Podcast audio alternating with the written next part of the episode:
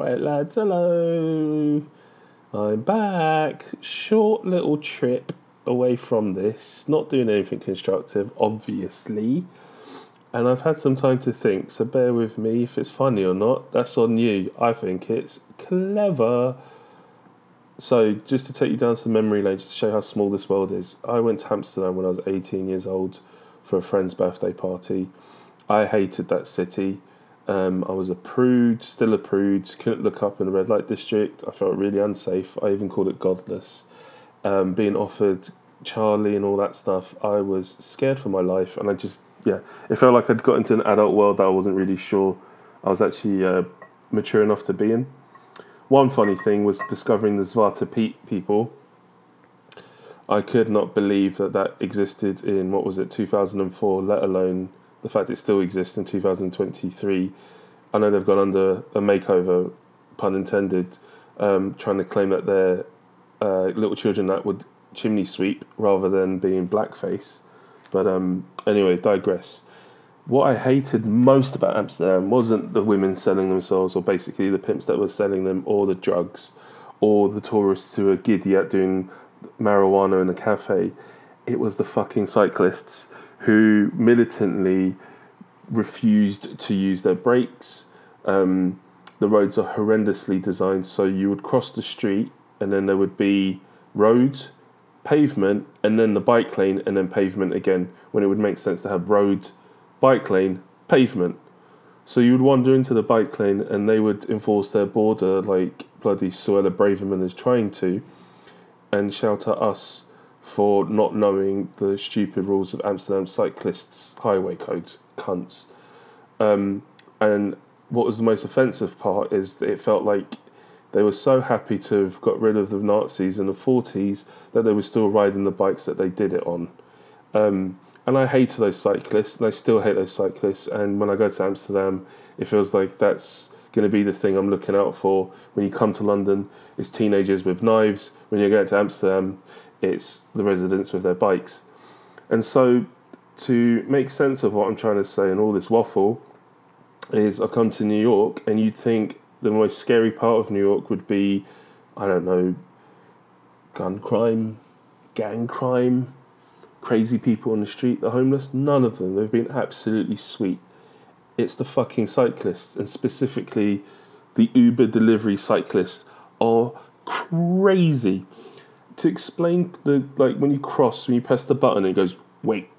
You press it, and then in England, we have a little man, green man, walking across the street. Cool, we're ready. Here, it's, what is it? All I know, it turns into a red hand that starts flashing. So there's been times I've tried to cross, and I'm like, I'm not sure I'm allowed to cross, even though a red hand is flashing at you. And you're like, okay. So you cross. You think you got right away. Nope. Some fucking cyclist is darting towards you, trying to deliver, I don't know, Joe's Pizza, some tourist wanker. And it's not just that they're in the cycle lanes. They're doing it, they're up on the pavement too, bruv. So not only you have to check for cars, and I'm already struggling because I'm looking the wrong way, being a British wanker here, I wait for fucking cyclists to take me out. And you know how it makes this come full circle, how this all meshes together. It shows you how my brain works. I hated Amsterdam. What was New York called? Of course, New fucking Amsterdam, wanker city.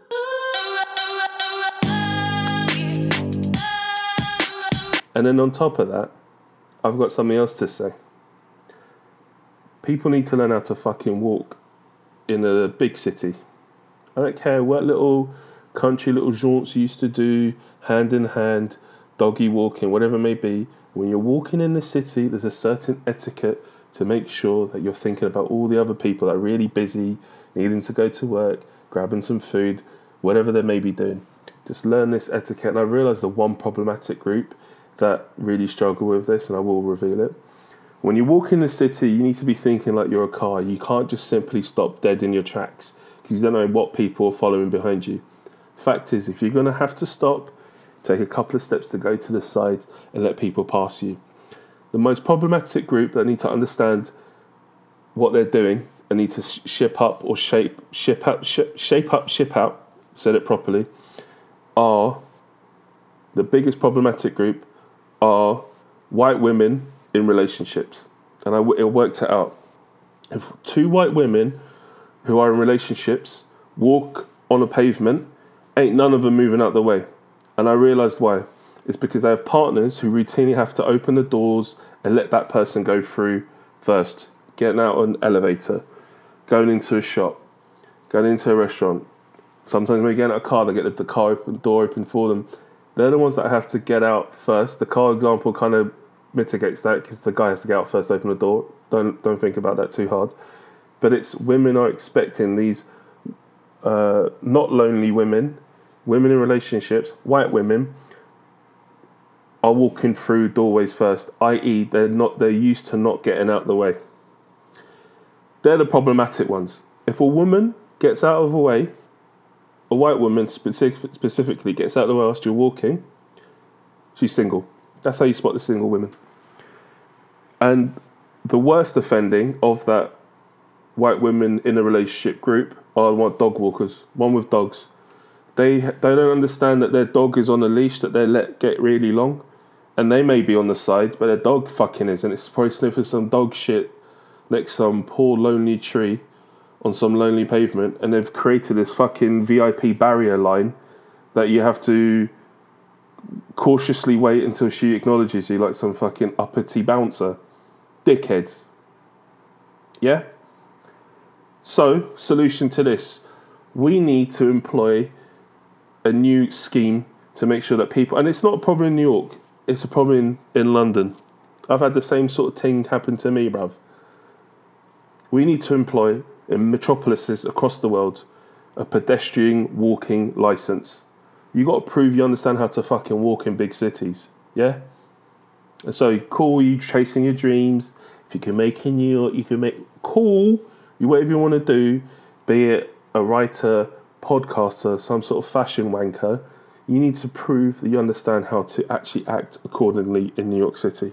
So please join me in sponsoring this scheme and pushing it forward against these specifically white women in relationship types that need to understand the rules of the road and the rules of the pavement. Thank you very much. That's my platform. Bye.